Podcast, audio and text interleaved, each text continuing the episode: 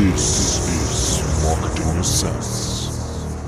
Damit herzlich willkommen zur neuen Folge vom Marketing Essence Podcast mit Nico Lampe und Marvin Eberle. Was geht ab? Servus.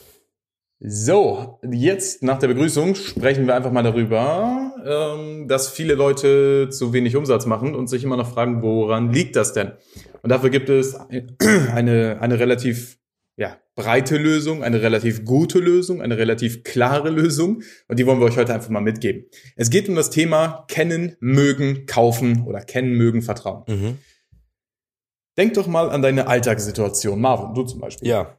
Überleg mal das letzte, die letzte Sache, die du gekauft hast, für die du über 100 Euro, also mindestens 100 Euro ausgegeben hast. Ja. Nicht online, Mhm. einfach mal vor Ort irgendwo. Ja, Hm, Hast du da eine Situation im Kopf? Oder ja hast du ein ich Produkt weiß es genau, ja. Okay, okay. Tatsächlich. Ähm, so, dann frage ich dich jetzt im Prinzip mal. Seit wann kanntest du diese Person, dieses Unternehmen oder dieses Angebot? Ähm, ja, so ungefähr seit ja, acht Jahren, hätte ich mal gesagt. Okay. Acht bis zehn Jahren. Okay. Ähm, wie lange hast du das Gefühl, dass du diese, dieses Unternehmen oder sowas magst? Dass du sagst, hey, das ist kein Konflikt mit dem, was ich glaube, nicht mit meinen Werten, Mhm. sondern das entspricht meinen Werten. Gab es da vielleicht mal eine Umwandlung? Ähm, ne, ich mag das Unternehmen eigentlich schon sehr, sehr lange. Ich sag mal, seit sechs Mhm. Jahren mag ich das richtig gern. Okay, interessant. ähm, seit wann vertraust du dem Unternehmen? Was war so ein Punkt, wo du sagst, ey, dem würde ich vielleicht auch 10.000 Euro überweisen? Ähm, ja, seitdem ich einfach so lange gute Erfahrungen damit, mit dem Unternehmen gemacht habe. Mhm. Ja, sehr cool. Ja. Was ist das für ein Unternehmen? Was ist das für ein Produkt? Das ist Apple. Und das sind die AirPods hier, Ah. was ich gerade anhabe. Das war eigentlich der Ey, yo. letzte Gegenstand, den ich gekauft habe und der hat natürlich auch über 100 Euro Stimmt. gekostet. Haben wir gerade tatsächlich noch drüber Ja, geredet. genau. Also es geht um die AirPods ähm, und bei Apple ist Apple ist ein sehr gutes Beispiel sogar dafür, weil man einfach immer man, man wundert sich immer wieder, warum gibt man dieser Marke so verdammt Ja, viel Geld? genau. Ein iPhone 1400 Euro, AirPods 300 Euro. Warum macht man das? Ja. Obwohl es auch günstigere Alternativen gibt. Und das ist eigentlich ein cooles Beispiel für Know, Like, Trust. Also für Kennen, Mögen, Vertrauen. Und diese drei Fragen muss ein Interessent und du sowieso über dein Unternehmen immer wie aus der Pistole geschossen im Prinzip beantworten können. Sonst gibt es irgendwo eine kleine Dissonanz in dem Verkaufsprozess. Und viele Leute wundern sich, Mann, ich habe so eine gute Werbeanzeige geschaltet, ich habe die so spitz targetiert, ich habe nur die Leute angesprochen, die auf jeden Fall die Lösung brauchen. Oder die sagen vielleicht, ich habe ähm, meine Webseite so und so optimiert oder über Suchmaschinenoptimierung, da müssten ganz viele Leute draufkommen, warum kauft denn keiner? Und der, natürlich kann es immer daran liegen, dass der Button nicht sichtbar ist oder an kleineren taktischen Elementen. Ja. Ne, da fehlt vielleicht ein bisschen, ein bisschen äh, Druck oder ähnliche Sachen. Aber grundsätzlich, wenn diese drei Fragen nicht beantwortet werden können, kann ein Kunde nicht bei dir Kunde werden.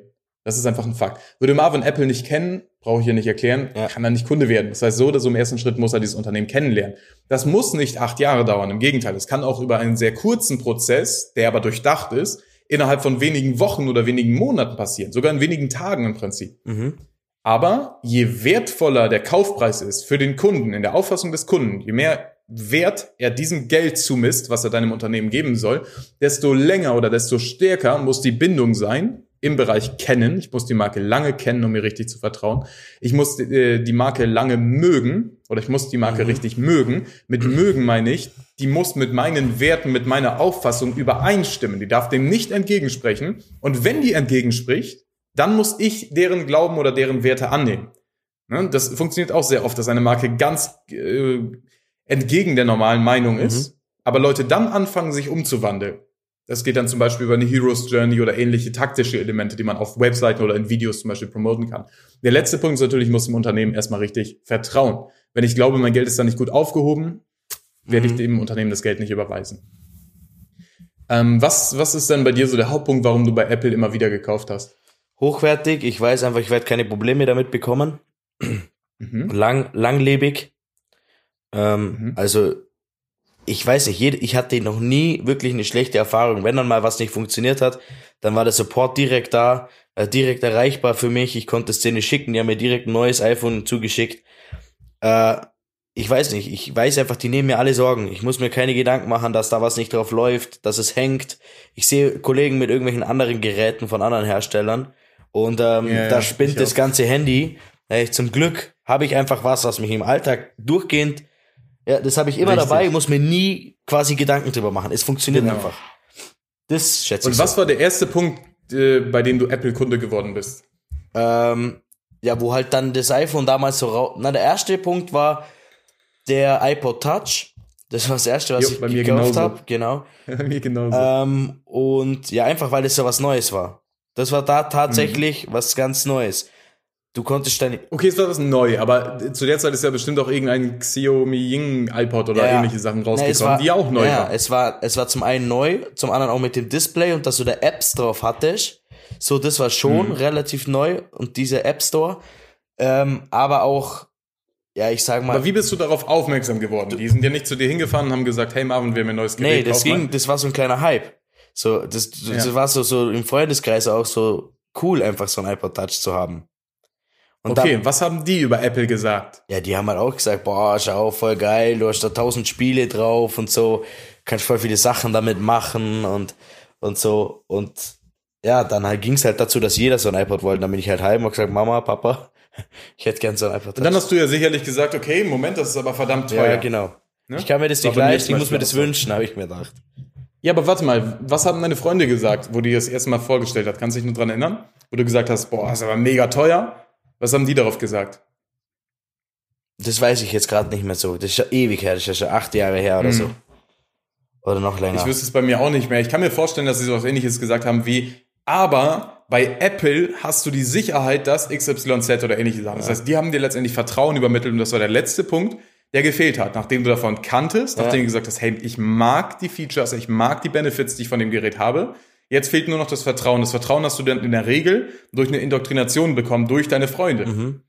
Und wenn man jetzt zum Beispiel Apple sich mal anschaut, genau wie jedes andere Unternehmen, Apple ist jetzt ein extremer Marktführer in dem Bereich, aber jedes andere Unternehmen hat auch seine, seine Fühler im Prinzip in Tausenden von Köpfen. Das heißt, in den Köpfen von deinen Freunden ist dieses Potenzial, was Apple, Apple wiederum über die Laufzeit jetzt mehrere Tausende Euro eingebracht hat. Ja.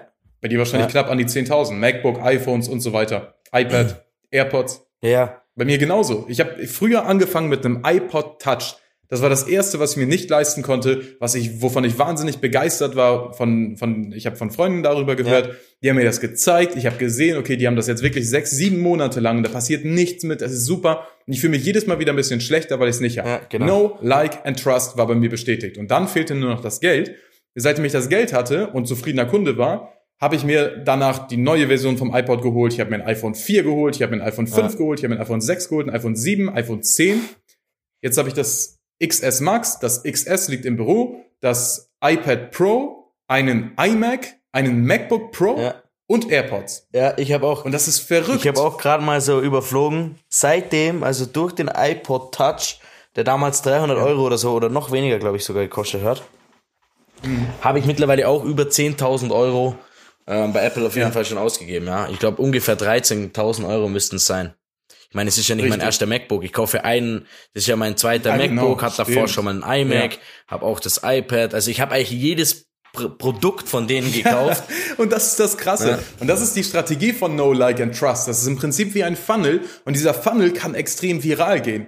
Welcher Prozess, welcher Punkt kann dich jetzt hindern vom viral gehen? Wenn du sagst, hey, ich habe einen Prozess, mit dem ich Leute immer wieder kennenlerne. Das könnte zum Beispiel meine Runner-Kampagne auf Facebook sein, bei der ich jeden Tag Video-Views einkaufe und alle Leute ausschließe, die schon mal ein Video von mir gesehen haben. Jeden Tag kennen mich mindestens 7000 Leute mehr.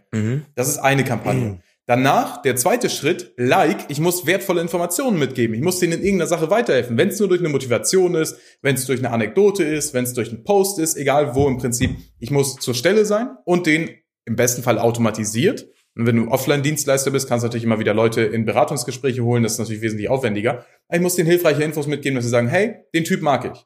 Oder was wir zum Beispiel machen, wie gesagt, einfach Memes schalten Mhm. auf gewissen Bereichen, damit mehr Leute sagen, hey, habe ich von gehört und mag ich. Ja. Und auf unterster Stufe kommt dann die Conversion-Phase so gesehen. Das heißt, da äh, fällt es wirklich an, okay, wie baut man jetzt wirklich Vertrauen auf und das Vertrauen, was wirklich dann 1000 Euro wert ist, was 10.000 Euro wert ist, wie das, was wir jetzt für Apple haben. Dazu zählt natürlich auch immer, dass die Marke lange am, äh, am Markt sein muss. Mhm. Ich kann kein Unternehmen sein wie ein Clubsale, was sich aufstellt, dann wieder weg ist. Dann fehlt meistens das Trust-Element und dann sch- scheitert das in der zweiten Stufe. Genau. Macht Sinn, ja. Aber das ist eigentlich an, anhand von Apple sehr, sehr cool zu erklären. Ich wollte jetzt den Hörern im Prinzip mal drei Fragen mitgeben, damit jeder für sich mal klären kann, okay, wie, wie kann ich das für mich klären? Ja. Ne, um es mal grob, erstmal für sich selbst zu klären, dann kann man es auch für andere dementsprechend rausposaunen. Also der erste Satz, den ich mich immer frage oder den ich Kunden frage, ist, was macht die Marke aus und wem hilft sie dabei, eine Veränderung zu bewirken? Auf oberster Stufe, wenn ich mit einem Kunden zusammenarbeite, das ist die erste Frage. Mhm. Noch vor der Zusammenarbeit tatsächlich. Was macht die Marke aus? Was ist die Brand-Positionierung? An wen richten wir uns? Wem helfen wir bei was? Das muss zuerst mal klar sein, damit wir wissen können, okay, wen wollen wir erreichen, damit mehr Leute von dieser Sorte uns kennen. Es hilft mir nichts, wenn irgendwelche Kinder diese Marke kennen, die sich das nicht leisten können. Jedenfalls mittelfristig Ja, klar. oder kurzfristig. Ja. Die zweite Stufe ist dann die, die, die technische Frage im Prinzip. Mit welchem Automatismus können wir jetzt wie Apple dafür sorgen, dass ich nicht jeden immer anrufen muss und so weiter, sondern ein Automatismus, der 24 Stunden am Tag funktioniert, 365 Tage im Jahr, um mich bekannter zu machen, bei den Leuten beliebt zu machen und Vertrauen bei den Leuten auszulösen. Das heißt, mit welcher Strategie, und das ist die zweite wichtige Frage, mit welcher Strategie können wir mehr Menschen davon überzeugen, dass unsere Marke ihnen hilft, eine Veränderung zu bewirken? Das könnte verschiedenste, das können verschiedene Sachen sein. Das kann sein durch Empfehlungsmarketing, es kann sein durch einfach Suchmaschinenoptimierung zu gewissen Suchnetz, äh, Suchwörtern. Das kann durch eine Retargeting-Strategie, durch eine ganzheitliche Awareness-Kampagne ausgelöst werden. Das ist dann die technische Sache, die Marketing-Schablone für mehr Reichweite, mehr Aufmerksamkeit, Indoktrination und Conversions. Und auf unterster Stufe, wo es wirklich darum geht, wie können wir jetzt, so wie wir bei der Apple ich wollte fast sagen, Apple-Opfer geworden sind, wo wir auf einmal so einen riesen Kundenwert bei Apple ausgelöst Ja. haben. Das ist nur passiert, indem Apple geschaut hat, mit welchen einzelnen Taktiken, also nicht mit der Strategie, sondern mit den einzelnen Anwendungsfällen, mit welchen einzelnen Taktiken machen wir aus diesen neu gewonnenen Zuschauern jetzt begeisterte Kunden. Mhm.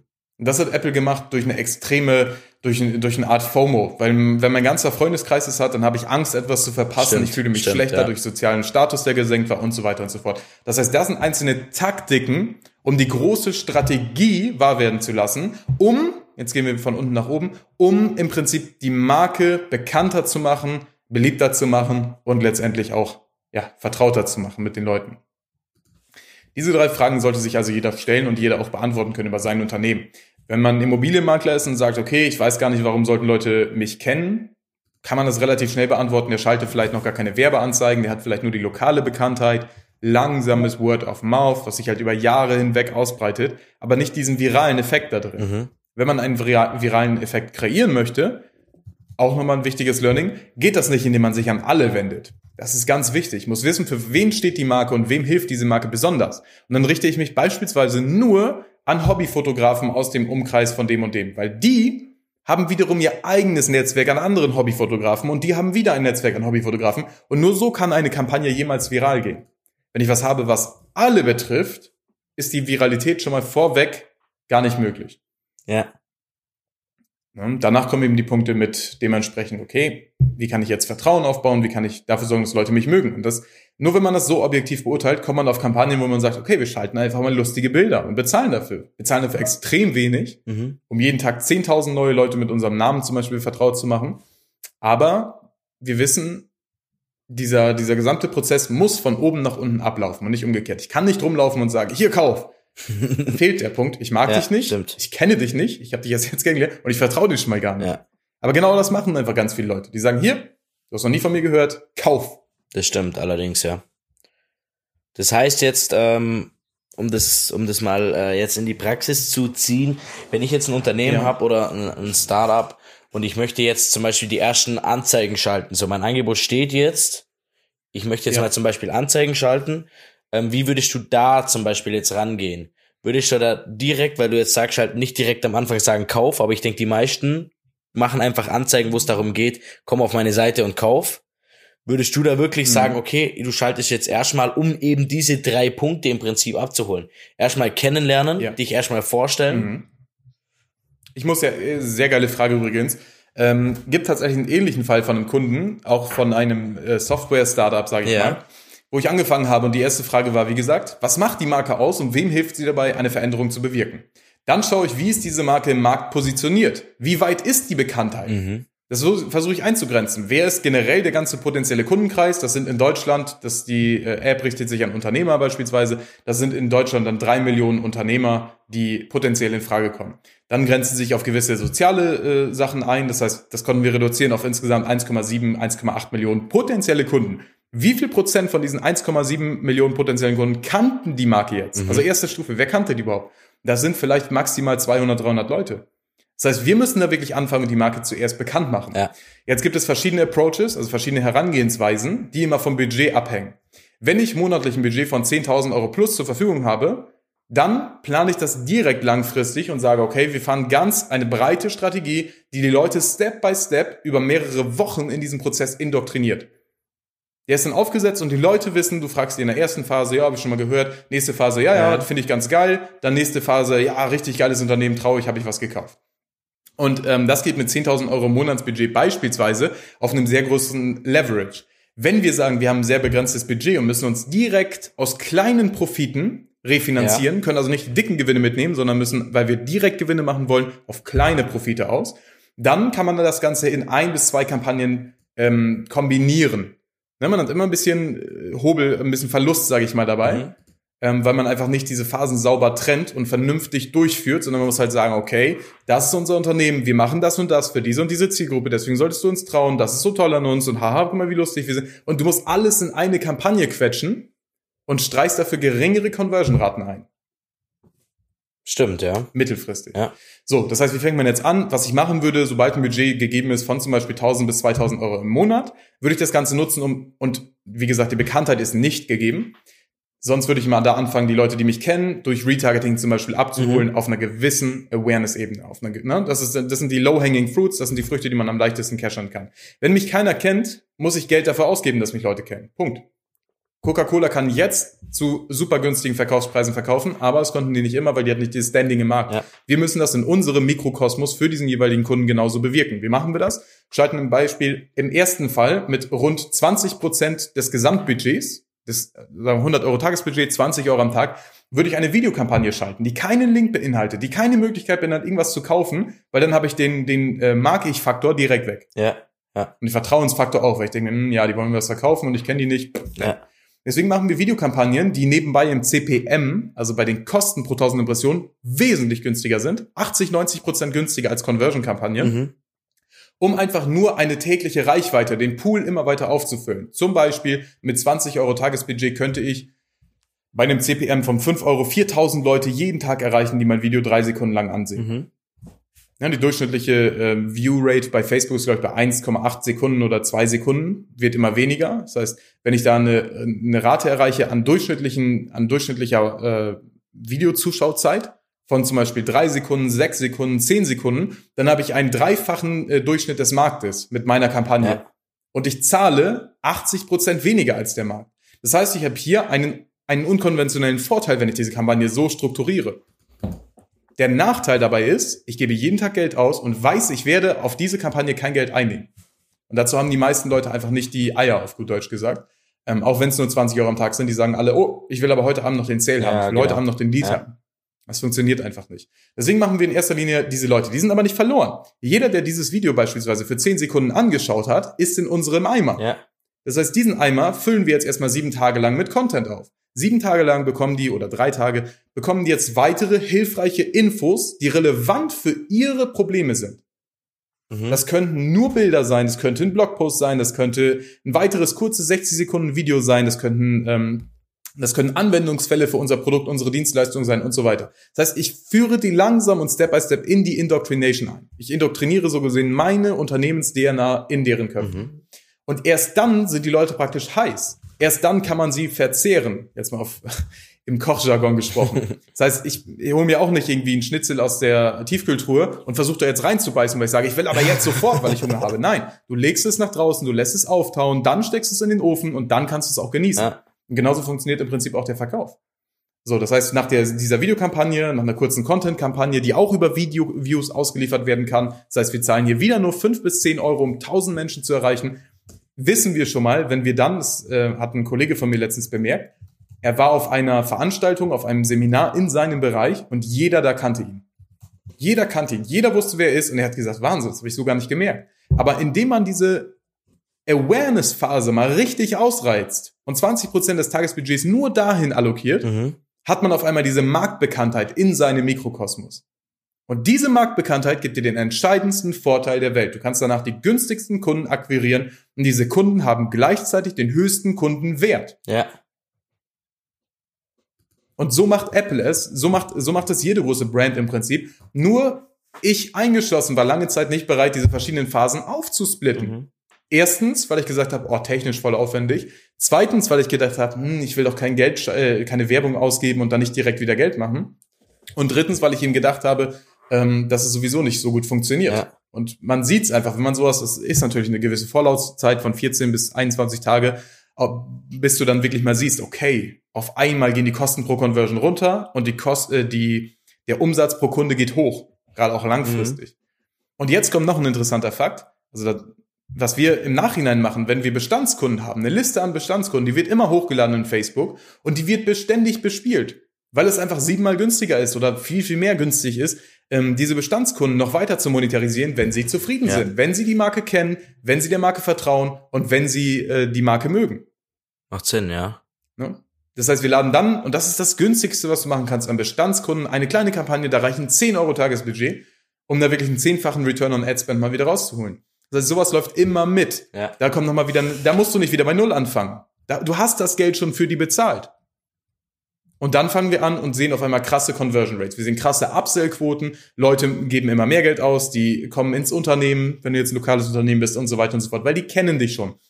Und deswegen ist die, die untere Phase, die Lifetime-Phase im Prinzip, die ist ähm, extrem wertvoll für, für jeden. Und wenn man jetzt gerade keine, keine Phase hat, wo man die Lifetime-Kunden wieder bespielt, mit einem weiterführenden Angebot, mit weiterführenden Infos, man einfach vor deren Gesicht bleibt und diesen Trust-Faktor aufrechterhält, weil der ist teuer, den sich zu erarbeiten.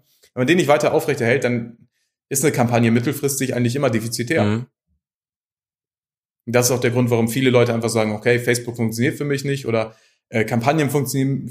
Also ich, ich sehe die zwei Hauptgründe, warum Leute sagen, Facebook funktioniert nicht in den folgenden zwei Sachen. Erstens, sie sehen keine oder sie sehen kurzfristig einen kleinen Peak an Einnahmen oder ähnlichen Sachen oder an Leads, an Bewerbungen und sehen dann, dass es wieder runtergeht. Das ist völlig normal. Ja. Zweite Sache, ich, das glaube ich, ist, dass die Leute einfach diese gesamte Kongruenz nicht verstehen. Kongruenz vom ersten Auftritt, wo ich das erste Mal deine, deine Marke sehe, dein Unternehmen sehe, bis hin zum Punkt, an dem ich ein jahrelanger Kunde bin. Der muss passen, der muss schlüssig sein. No, like and trust erfordern immer Begründungen von mir. Warum ist das Mhm. so? Weil ich werde täglich gefragt und meine, meine Beziehung zu, diesem, zu jedem Unternehmen wird im Prinzip täglich auf die Probe gestellt. Wenn ich zu Marvin jetzt sage, hey Marvin, ich habe mir Xiaomi äh, AirPods bestellt, dann stellt Marvin meine Beziehung zu dieser Marke direkt in Frage. Mhm. Und er fragt mich, echt, habe ich noch nie von gehört. Ja. Mhm. Marvin ist noch nicht in der Phase, wo er die kennt. Ich bin schon in der Phase, wo ich die kenne, äh, mag und wo ich denen vertraue. Was mache ich als erstes? Ich versuche mich zu rechtfertigen. Warum mag ich die Marke? Oder ich fange vielleicht an, hey, ich habe das vom Kollegen gehört. Das ist oft so. Ja. Der hatte sich die Kopfhörer auch geholt und der hat damit gute Erfahrungen gemacht. Die sind sogar, und jetzt kommen meistens Features oder Benefits, die sind sogar wesentlich lauter oder um 32 Prozent äh, stromeffizienter als Apple-Kopfhörer. Das heißt, ich gebe Marvin einen Grund. Und jetzt, was Marvin macht, weil Menschen ihre Denkmuster nicht gerne verändern wollen und Leute wollen Konsistenz. Marvin ist Apple-Fan. Und wenn ich ihn jetzt damit konfrontiere, dass ich sage, ich mag, ich, ich kenne, ich mag und ich vertraue einem anderen Unternehmen als Apple, dann wird Marvin versuchen, mir das auszureden. Stimmt, ja. Und ich muss dem bestehen. Und Marvin wird mir dann sagen, ja, aber die kannst du doch in die Tonne kloppen. Die gehen doch, und da wirft er mir sei- seinen Haupteinwand entgegen, der nebenbei wichtig ist, in der Awareness-Phase zu entkräften, bei einer äh, breiten Ja. Brandkampagne. Ähm, dann wirft er mir seine Einwände entgegen. Und die sind zum Beispiel, okay, ich äh, habe aber mal gehört im Fernsehen, dass die Teile vielleicht meine Tasche angefangen haben zu brennen. Mhm. Dann sage ich, oh, okay, das habe ich jetzt noch nicht gehört. Und direkt ist meine Beziehung zu dieser Marke von, von 90% auf 70% runtergegangen. Ja. Wenn ich jetzt lange nichts von dieser Marke höre, ich höre vor allem nichts Gutes, ich höre vielleicht sogar irgendwas Schlechtes über diese Marke, dann sinkt dieser Wert, für den Xiaomi bei mir dann beispielsweise schon hunderte Euros bezahlt hat, der sinkt dann einfach runter. Das heißt, um es jetzt mal einfach zusammenzufassen, du hast viele heiße Glühstäbe im Feuer und diese heißen Glühstäbe, das, du musst erstmal Energie aufwenden in Form von Geld, um diese äh, Glühstäbe zu erhitzen. Wenn die aber aus dem Feuer herausgezogen sind und ich lasse die draußen abkühlen, dann sind die mit der Außentemperatur konfrontiert und der Wert oder der Hitzewert von diesen Glühstäben, der sinkt immer weiter, weil Marvin mich davon abhält, weil ich meiner Freundin davon erzähle, sie sagt, nee, ich bin auch mit Apple zufrieden. Mhm. Dieser Wert sinkt immer weiter und das passiert bei jedem so, egal ob Immobilienmakler, ob du Dachterrassen verkaufst, ob du ähm, ob du Online-Marketing-Dienstleistungen verkaufst oder ob du einfach Produkte im E-Commerce verkaufst. Das ist, sie- stell dir das immer vor, wie Glühstäbe, die legst du ins Feuer, du musst ein Feuer anmachen, du, du kannst die nicht einfach in, in ein heißes Bad sch- schmeißen, sonst platzen die halt. Mhm. Du musst die langsam vorwärmen und so weiter. Und wenn die heiß sind, nimmst du die raus und verwendest die. Und danach musst du dafür sorgen, dass sie warm bleiben. Ja. Das heißt, neues Holz nachlegen, neues Geld investieren in Werbeanzeigen. Sehr, sehr interessant. Ich denke, da kann man einiges von mitnehmen. Ja, ich hoffe, das war nicht zu verwirrend, aber das ist im Prinzip ein Punkt, der, ja, den sich jeder noch so kleine Unternehmer Ja. einfach mal anschauen sollte. Und das ist halt oft auch ein Grund, warum Leute sagen, okay, meine Ads funktionieren nicht. Oder ja, wir haben Facebook mal probiert, aber das klappt nicht. Ja, Ja, ja. Es, ja, das hört man zu oft, ja. Aber dann, dabei Richtig. weiß man halt, es nicht richtig anzuwenden, nicht richtig zu nutzen, das Tool. Ist ja auch nicht schlimm. Ich, ich gebe ja keinem die Ja. Schuld dafür, dass er es nicht weiß, ähm, sondern dann holt man sich dementsprechend die Hilfe. Wenn man weiß, da sind Experten, die wissen, wie es funktioniert, die kennen sich damit aus, die haben da vielleicht schon ein paar hunderttausend Euro investiert. Ja, oder ich versuche das selbst mir beizubringen. Ich versuche auf Leute zu hören, die es kennen oder ähnliche Sachen. Oder ich lasse es äh, ein anderes Unternehmen, wie auch immer. Aber ich kann nicht sagen, oh, das kenne ich nicht, das weiß ich nicht, dann mache ich es einfach falsch. Da hast du definitiv Ich recht. fange ja auch nicht an, laufen zu lernen und leg mich auf den Boden und sage, ach nee, laufen, ich weiß gar nicht, wie das geht, ich lass mich einfach mal ziehen. Ja, stimmt. Okay, ich glaube, der Punkt ist damit klar geworden. Jo. Ähm, ich habe dazu übrigens auch einen Text nochmal geschrieben, der das Ganze nochmal ein bisschen verdeutlicht, wo viele Leute auch erstmal ein bisschen Klarheit selbst gewinnen können. Auf dnaconcepts.de oder nicolampe.de könnt ihr euch diesen Text auch mal durchlesen. Ähm, einfach um mal zu verstehen, warum müssen Leute mich kennen, mögen und vertrauen und wie kann das Ganze für dich bewirken. Ich habe da eine kleine Visualisierung dazu gepackt, damit es wirklich verständlich ist, über das, wo wir jetzt gerade drüber gesprochen haben. Ähm, kann man sich einfach mal anschauen oder bei mir auf Instagram. Ich habe es eigentlich überall rausposaunt. Ähm, genau, das sollte eigentlich helfen, um da mal klarzukommen. Alright. Alright, perfekt. Dann freue ich mich auf die nächste Folge und hauen wir da die Copywriting-Folge raus? Ja. Da kommt die Copywriting-Folge raus, genau. Da kommt die Copywriting-Folge. Also könnt ihr euch schon mal drauf äh, freuen. Ich habe eine kleine Nachtsession eingelegt und äh, äh, meine kleine Folge aufgenommen zum Thema Werbetexten. Ähm, genau, räumen wir damit nochmal auf. Perfekt, dann freue ich mich auf die nächste Folge. Bis dann.